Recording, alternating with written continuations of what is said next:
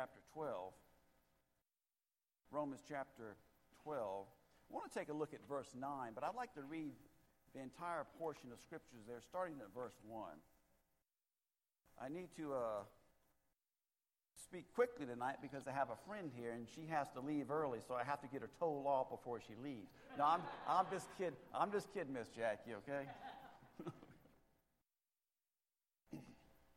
Romans chapter uh, 12, starting with verse 1, the Apostle Paul, writing to the church at Rome, declares, I beseech you, therefore, brethren, he's talking to Christians, by the mercies of God, that you present your bodies a living sacrifice, holy, acceptable unto God, which is your reasonable service.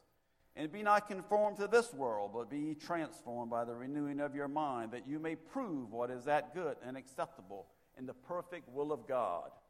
In verse 3, for I say through the grace given unto me to every man that is among you, not to think of himself more highly than he ought to think, but to think soberly according as God hath dealt to every man the measure of faith.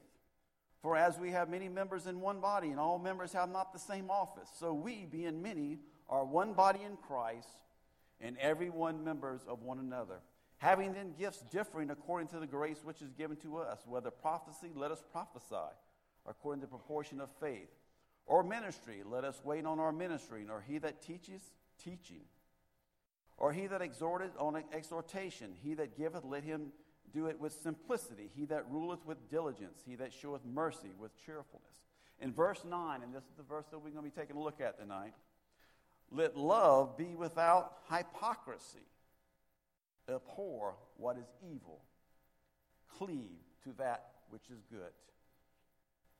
The Darwin Awards uh, are bestowed upon, uh, tongue in cheek, by the way, uh, the least involved human beings for acts of stupidity. It kind of reminds me of the television show, the, uh, the America's Dumbest Criminals or whatever. And each year has several winners. And I'd just like to, to kind of just share these with you, a few of them.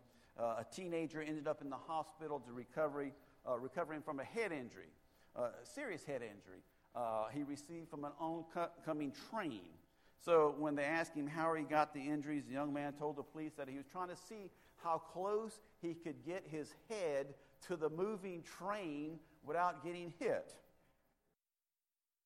He was a winner, by the way.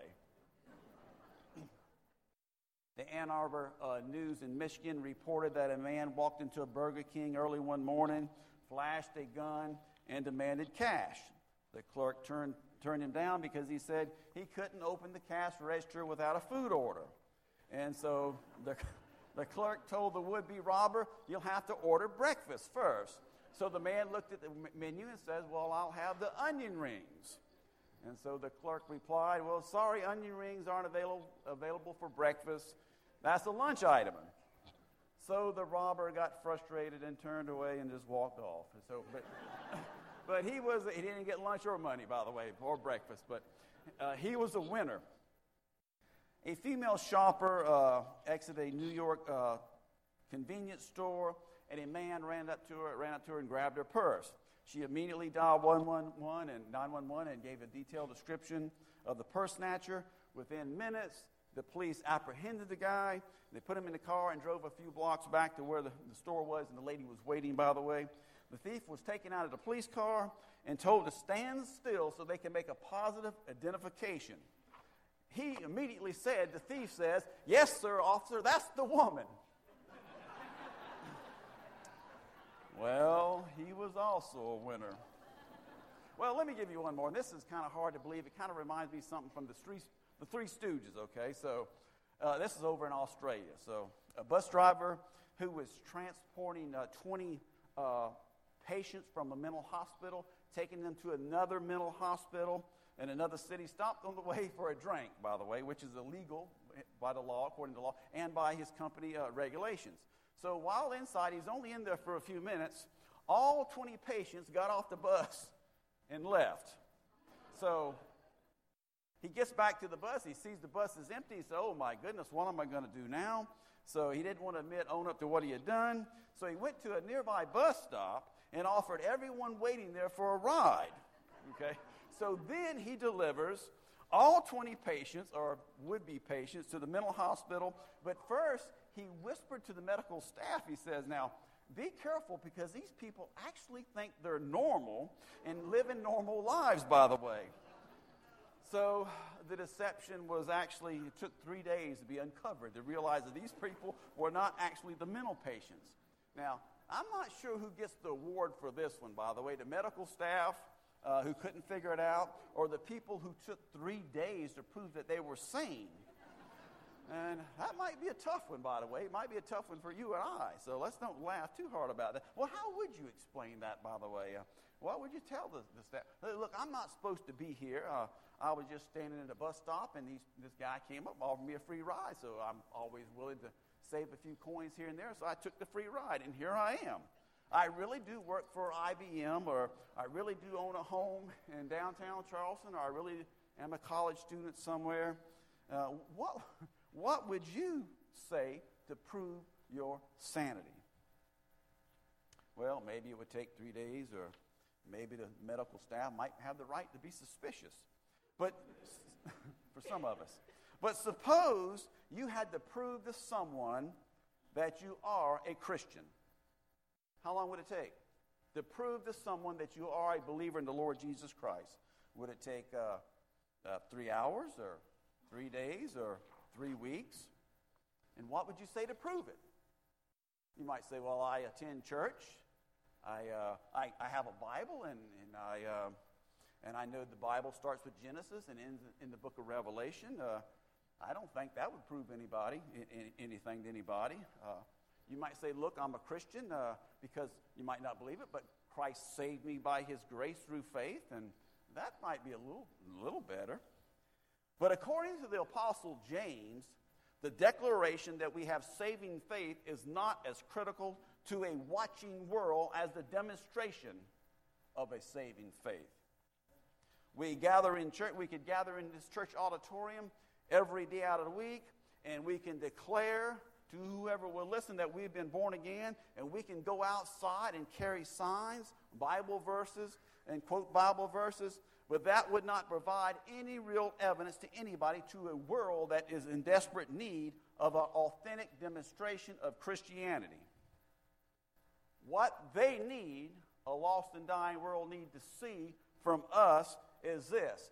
I belong to Jesus Christ. You watch me if you will, and I'll demonstrate my faith by my life because I'm pursuing God likeness.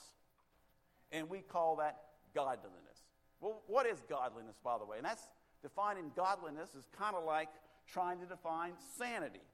Everyone seems to have a different definition for it. And that's why it's, it's, it's critical, critical for us to have a clear understanding of Romans chapter 12 here.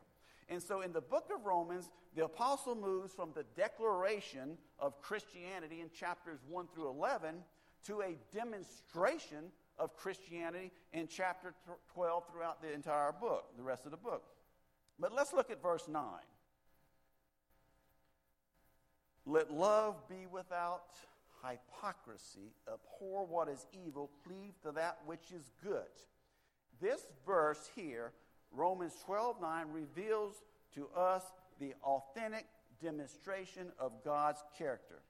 You know, that is the way that we know that we can, we've been on the right bus, so to speak, and that we're headed down the right road. And in the last few verses of this chapter, Paul will deliver in, uh, in rapid fire delivery one statement right after another that defines authentic godly living. And you can't miss it here. It's plain as day. You don't need to outline it. Here it is. You can read it for yourself. The problem we have with this is uh, not that, the, that, you know, we believe it, right? We believe God's word. We believe that to be true. But a lot of times we refuse to demonstrate it, to act it out in our lives. Well, what is godliness, by the way? Well, Romans chapter 12, verse 9 delivers three short statements which begin, begin Paul's inspired thoughts of godliness here in verse 9. So, this is what Paul writes. He says, Love without hypocrisy, okay? Love without hypocrisy. You know, it's a little wonder that Paul would start with love. What did he write? The, what's the love chapter of the whole Bible? 1 Corinthians chapter 13, right? Turn there in your Bibles. Let's read that. 1 Corinthians chapter uh, 13. And look at verses 1 through 3.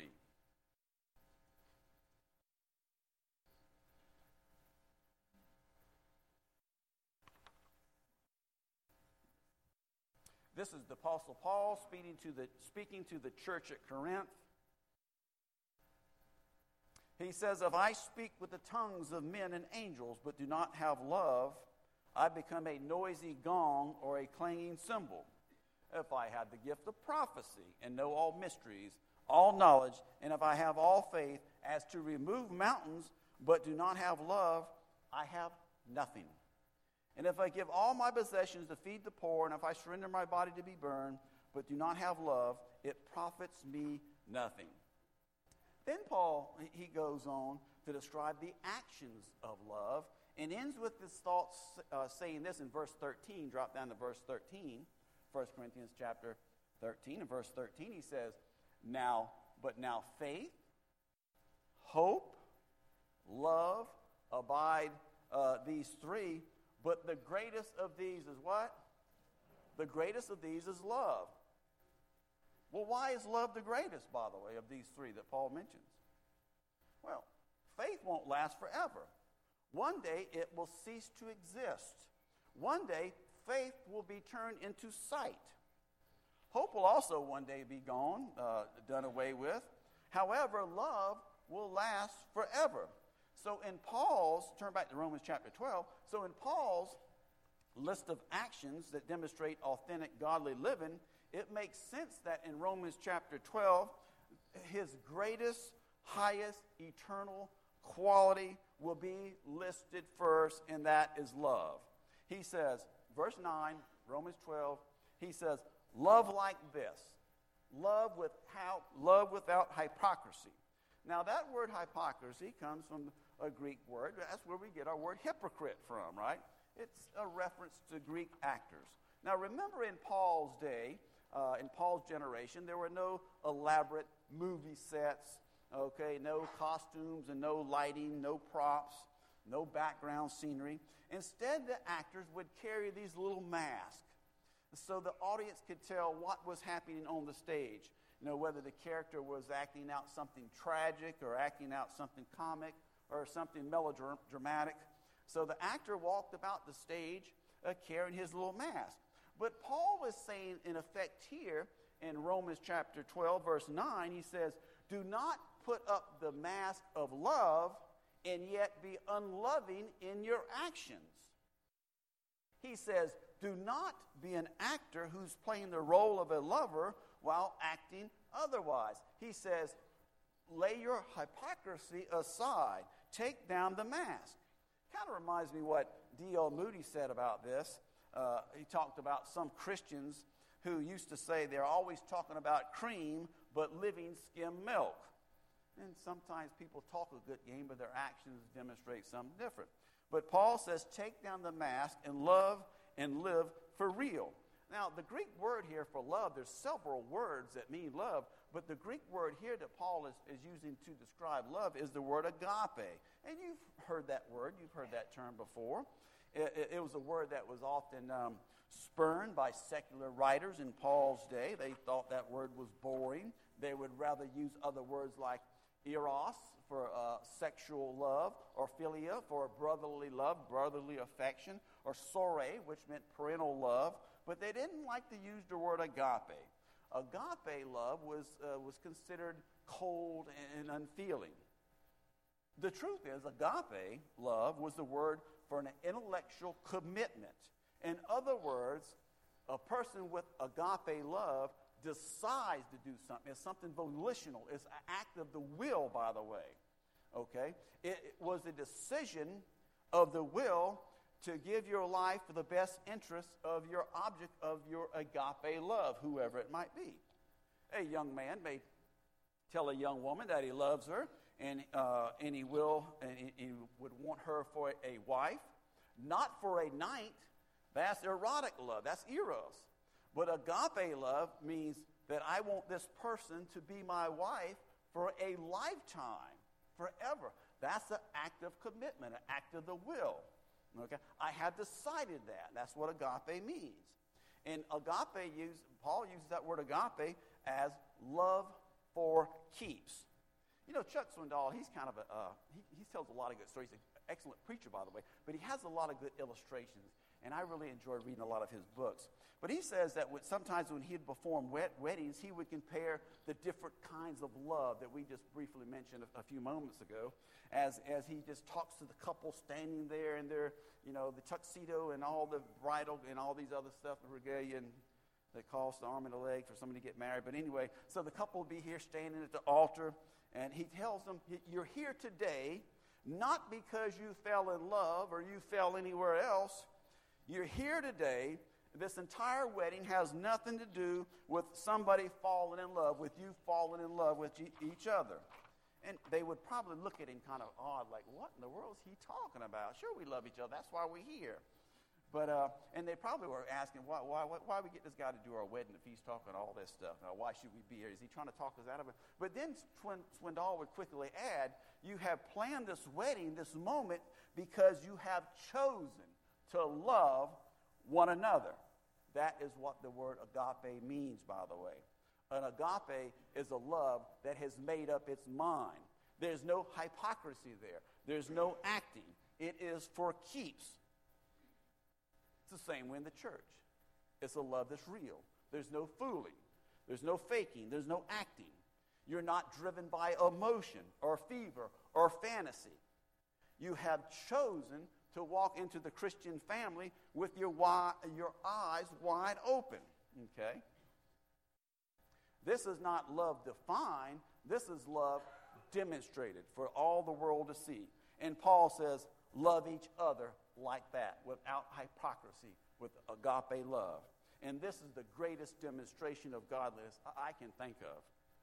And in fact, Jesus Christ would say, he said the same thing to his disciples when he said in John 13 35, he says, By this all men will know that you are my disciples if you what? Love one another. If you agape love one another. Do you know why he, he said that? He just told us here in John 13 35 is the world now has the, the ability to determine whether you're godly or not by the way you treat other believers, by the way. And Jesus would say this by this, all men would know that you are following after me. And this is, is tantamount to saying following, following after the character of God, which is to say, pursuing godliness. Everyone is going to know whether you're a genuine, whether you're the real deal or not, by the way you make up your mind to love one another, to look out for each other's interests, to serve each other. Well, how do you think the first century church made out, by the way? They did quite well compared to today's standards, by the way. Uh, Minucius Felix, a Roman attorney living during that time, the second generation of the Roman church, says they love each other even without being acquainted with, with each other. Have you ever noticed that? Maybe you'd be somewhere and you say, well, that person, you know, that's you something, I don't know, something about that person I kind of like, you know, they like to be around them. And you find out they're Christian, and then you just kind of have that, that special bond. Has that ever happened to you? Sure. Well, Felix would also go on to say, if you can imagine this, they don't even know anything about each other, but as soon as they discover they each belong to Christ, they instantly are committed to each other. And that's a powerful testimony, isn't it? That other people can see that believers are committed to one another, to the body of Christ. The uh, Roman emperor uh, of the uh, fourth century, Julian, who hated Christ, he said this in derision of Christians their teacher has implanted the belief in them that they are all related. And hey, he's, he's true, right? He's telling the truth. Believers uh, uh, in Christ are all related, okay? And the principal characteristic of godliness is love one for another. Well, what's the price of godliness? We talked about uh, love and, and all that. Is, but what, what is the price for godliness? It's kind of a two-sided coin here in verse, in verse 9. One is negative and the other is positive. Now notice the negative part in verse 9. He says, abhor what is evil. Now, this is the only place in the New Testament where this word is used, right here in verse 9 abhor what is evil. It's a, it's a strong term, a strong word that can be translated hate or loathing. One translator says it's like this, uh, translates it like this regard evil with horror. Regard evil. How do you look at evil, by the way? Are you horrified from it, or you just pull up a seat beside it, by the way? But this one translation I, I think is very good and, and kind of kind of blew me away a little bit as I was reading it and doing study, studying, studying this passage. It said, regard evil with horror. Now, another translation, the Williams translation, emphasized the present tense uh, of this participle by translating it to read, You must always turn in horror from what is wrong. That's, that's an action thing. You continually do that. You turn from evil. You continually do that. You make it a practice in your life. Oh, well, you might be wondering, well, why would the Apostle Paul need to tell Christians, need to tell believers to hate evil, to abhor sin? Because the truth remains that becoming a Christian doesn't automatically mean you're going to hate sin, by the way. In fact, one of the traps for the Christian today is that we're surrounded by so much evil and sin that we get used to it. We get comfortable with it. Martin Luther, the great reformer of the 16th century, said this in his commentary on Romans. He, this is what he says We are, even as believers, inclined to do what is evil. First, we tolerate sin, right? It ain't no big deal. Then we accept it. And then we embrace it. And that's why Paul writes this here in verse 9. And sometimes Christians will even approve of evil. Christians, we, we tend to manage it, not abhor evil. We as believers sometimes schedule time for evil. We flirt with evil. And we see how close we can get to that flame of evil without getting burnt. We don't want to criticize or we don't want to offend it. We want to dialogue with it and we want to talk it over. We reassure evil that we're not judgmental and that we're different. Sometimes we buy a ticket to see evil or to pay monthly dues to see evil. We applaud when evil wins the girl or when evil seduces a man or when evil gets away with his crimes. Sometimes we give evil our business card and we invite it to call. Sometimes we log on to evil. Sometimes we lust after evil and fantasize about evil things and decide to meet some evil someplace in some time. Sometimes we walk through the door of evil, or we subscribe to it, or we sign up for it. Sometimes we sit with evil and laugh at its stories. We hide evil. We try to manage evil. In our secret world, we plan in our evil minds and play with evil in our hearts.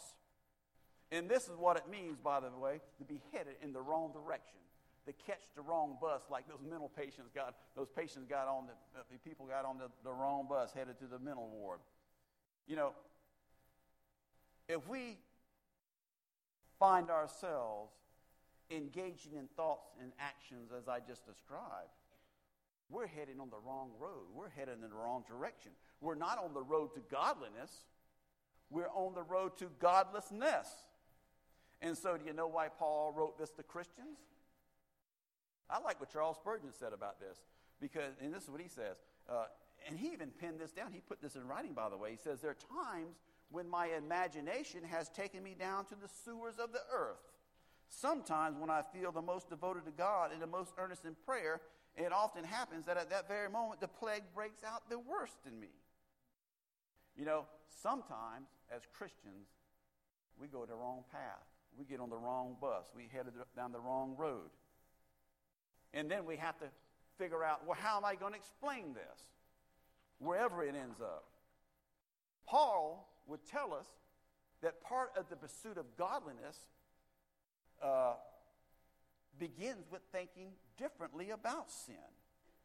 And this is the process of becoming godlike or godly.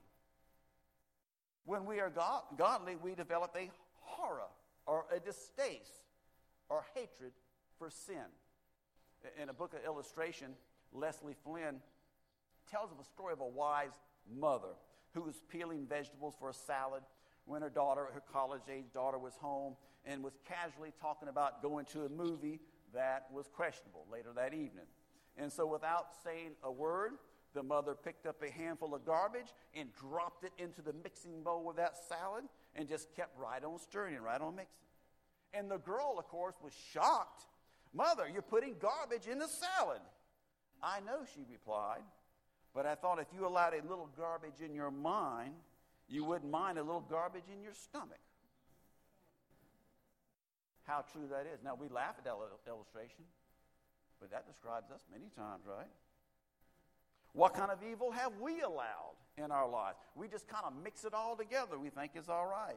When it, Paul says we're to hate, we are to abhor evil, we are to abhor sin. Um, the New York Times ran an article several years ago uh, about aerosol propellants uh, with a chemical in it that uh, was used in spray cans of, of household cleaners. And, and, this toxic, when improperly used, uh, would actually kill people. Teenagers and college age kids would, would uh, spray this into a bag and then huff it up, what they call it. And at least you know, one person died and many more were seriously ill. And so the company put a, a, a warning uh, label on the product, and they would say they said this: death or serious injury if this product is inhaled. Now we think that that would deter people, right? The consequences of that action would deter people. No, still the liability claims kept coming in, and finally the company brass, the big wigs, and the attorneys all got together and came up with a warning that might make a difference. So they suggested making a the label larger. And then he said, well, that probably wouldn't, wouldn't work because that means it would probably have more of that chemical that these kids are going after. Okay? But one attorney, bright attorney, sparked a solution when he says, what do people fear more than death or injury? And they got to thinking, what do you think it is? What do people fear more than death or injury? How we look. We're vain. We're vain. That pride, that vanity, how we look. So they devised a new warning. Now, when you get older, you probably don't care as much, right? But when you're young and all that, you want to look pretty and put makeup on and all that kind of stuff. But you know, when you get really older and you look like me, it isn't nothing going to help you. Okay, so you just kind of give up and say, "Oh well." So, so they devised a new warning for this product, and they said that sniffing this product could disfigure their face. Well, a lot of truth to that. Nothing disfigures the face like death, by the way. But But the new warning said this inhaling this product may cause facial disfigurement. And the, the abuse of that product was greatly reduced, by the way. The abusers were not afraid of death. They were not afraid of possible injury caused by this product, using this, misusing this product. They were terrified at being disfigured, by the way, messing up their face. Okay? Now, what terrifies you about sin, by the way? We could list all the sins. We could put them on the screen up there, and we can list all the dirty dozen or just how many of they are. What is it that, that frightens you about sin? Is, is it the ugly consequences of sin? When I was a little boy, I would smoke cigarettes. Okay. I didn't do it. I had an older brother that he was a bad influence. Not, not, not, re- not really. Not really, okay? Not really. He didn't smoke cigarettes. But I would sneak around. I always sneak around sometimes and puff cigarettes, you know, a little, little bit, little bitty fella, and so, and uh, I got caught one time, and um, it wasn't, it wasn't pretty. It, it really wasn't. Okay, so I thought I was going to get killed that day. All right. So anyway, but that did that deter me? Did the consequences of that action of me sinning, uh, disobeying my parents, did that deter me? Not for long, because I tried to figure out how to get around the consequences consequences that affect me. And many times the consequences of our sin doesn't affect us. Okay? We keep right on doing what we do, by the way. Is it the ugly consequences of sin that terrifies us? The exposure, the loss, the disease, the, the uh, addiction, the uh, death? Now, I think it's important to note what Paul says. He does not say that the person who is pursuing godliness or pursuing a transformed life abhors or hates the consequences of sin. What it does say, he says we're to hate the sin, not necessarily the consequences, but the actual sin. That makes a difference, right? If I hate the sin, I'm less likely to do it because I try to figure out how to get around consequences, and you do too, right? Paul says that this person that's pursuing godliness and righteousness is to abhor or hate that sin. You know, and, and that's the process of becoming godly. Uh, and it's evidenced by the development of hatred for sin itself, no matter what the consequences may be. And the principal quality of godliness, of course, it starts with love. The price of godliness is the exclusion of or staying away from or the hatred of sin. However, many Christians are not willing to pay that price. We need to say that we're not getting anywhere near that bus that's going to take us near sin. Now, one church leader said this years ago. He said this Yes, we call out to God for deliverance from the tumultuous waves of temptation, but we're to also row away from the rocks. And that describes us sometimes. Yeah, we won't be delivered from something, but we hang around the same place and don't do anything different. Well, let's flip the coin over and let's notice the positive aspect of this price that we must expend if we're to become godly. He says, first, we're to abhor what is evil, right? That's what verse 9 says. Let love be without hypocrisy, abhor that which is evil, and cleave or cling to that which is good. Okay? You might wonder, well, what is good? Okay. Well, everything you just read in Romans that we read earlier in Romans chapter 12, verses 1 through 9, is good. In fact, it's the very same thing that we, we, we read in verse 1 and 2 as your mind is being transformed by the Word of God. Then we'll be able to, as our minds are being able to be transformed by the Word of God, we'll be able to be discerning and discern what's good and godly, okay, and what is good, good and accept the will of God. Of course, what is acceptable to God and righteous is pure, and whatever is acceptable to God and pure is good. So Paul says we're to cling to good. Pursue that, and you will be pursuing the character of Christ. Now, that word cling to is an interesting word. It means to be glued to, it means to be cemented together, or to join firmly to. Join firmly, cling, cleave to that which is good. You know, the Bible doesn't, doesn't tell us not what to do, stay away from evil. It tells us what to do, to stay close to good. And this is the same word that uh, the Spirit of God reveals to us in Acts chapter 8, when, uh, you know, Philip was told to go to the Ethiopian, Ethiopian chariot and join himself to it. That's that same word, join himself to that chariot. Why was he to do that? So he could share Christ with the Ethiopian eunuch, by the way. In other words, this uh, Philip was to get in that chariot and he was to go in the same direction as the Spirit of God was leading him. And this is also the same verb that you discover in the Greek Old Testament, which describes what a man does when he marries a bride. He's to do what in Genesis chapter 2, verse 24? He's to leave his mother and father and cleave, that's the same word, and cleave or cling to his wife.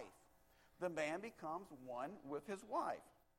His wife becomes his priority relationship. His mother and his father no longer have priority in his life. It's his wife. Everything and everyone else takes second place to that marital union. And the husband and wife are cemented together or glued together. And this is a picture of the believer in good or the believer in godliness. The believer is to be cleaving to the good, cemented to the good, desirous of good above everything and everyone else. Anything that is not good is not to stick to our hands it's not to stick to our hearts. But everything that is good and godly is to stick to us like that cement, like that glue. In other words, Paul is pretty much saying that the believer who desires to be godly will avoid evil and be attached to that which is good. Now, let's go ahead and wrap this up. How do, how do we apply this? Well, uh, I want to just go over two principles of application. The principal characteristic of godliness is not optional, it's essential, okay? Without love, you cannot demonstrate godliness. Y'all agree with that? Without true agape love, you cannot demonstrate godliness to a world, to the world in which we live. The price of godliness is not partial, it is comprehensive, okay? Uh, what about somebody say, well, I'm good in every area but this? That's what Paul is not talking about that, okay? It's not 9 out of 10 or 2 out of 3. God wants our entire lives to be turned over to Him in godliness. Not partial, but comprehensive. He wants everything of our life. He wants every room of our house, by the way. everything that is evil, he tells us in verse 9, we're to avoid. Everything that is good, we're to cling to. And the pursuit of godliness involves everything you are, everything you have, and everything you do. You know, we sing it sometimes, but do we recognize the comprehensive nature of the godly call? How's that hymn go? And I'm not going to sing it for you. Love so amazing, love so divine, demands my soul, my life, and my all. Do we really mean that, or are we just singing words? I fear sometimes we're just singing words. And Haitian, uh, Haitian pastor from uh, the early 1900s, he uh, uh, illustrated this to his congregation.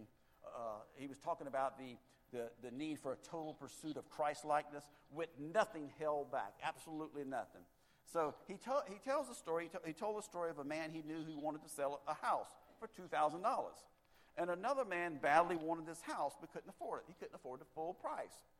So after much haggling over the price, the owner agreed to sell half the, uh, sell the house for half the, the asking price uh, with one stipulation, okay? He would retain ownership over one small nail protruding out just over the front door. And the man said, That's a good, a good deal. I'll, I'll take that deal. So after several years, the original owner wanted the house back, but the other man refused to sell the house. So they had settled on the price, and he owned uh, the house, all except for one nail. So the first guy, the first owner, he went out and he found uh, a carcass of a dead dog. And he hung it from the single nail. Now, he owned the nail, by the way. That was his nail. The, the rest of the house belonged to somebody else. But that nail he owned. He hung it over the door, and what do you think happened? It didn't take long before the house became uh, in, uninhabitable. And the family didn't want to live there. So the family was forced to sell the house to the owner of the nail. Now, the Haitian pastor, this is a very, a very good illustration about the Haitian pastor went on to illustrate that giving ourselves to Christ must be that comprehensive. It must involve everything in our lives. We dare not leave out one small nail for the enemy to control. We must give our entire house to Christ. And I believe that's the message of Romans chapter 12, verse 9. Love comprehensively, hold nothing back, abhor evil, hate evil. Not most of it, okay? Not just a few things, but hate it all. Clean the house and get rid of everything, by the way. Do not even leave the smallest nail for the enemy to manipulate. You won't imagine what Satan can do in your life if you give him that foothold of that one small nail in your heart. He says, cling to what is good. Not, this is not a passing fancy, by the way. Cling to what is good. This is not a one night stand. This is a wedding. This is a marriage where God is your witness and you cleave to what is good. If we're able to do that, we'll be able to ride along that road that is marked, demonstrated by godliness. And if you and I can apply these principles in our life, we can change our life. We can change our home. We can change our church in the world in which we live in. Think about this verse that we talked about tonight. It's, it's very simple. And I read over it many times before. But until I decided to study and start take a look at this, what does this really mean to me? Not Keith or not somebody else, but what does this actually mean? Let love be without hypocrisy. Abhor what is evil. Cling to that which is good. Norman? And I don't know where you're at tonight, and I don't know what you need to do. But if you're here tonight without Jesus Christ, don't go home without him. Norman?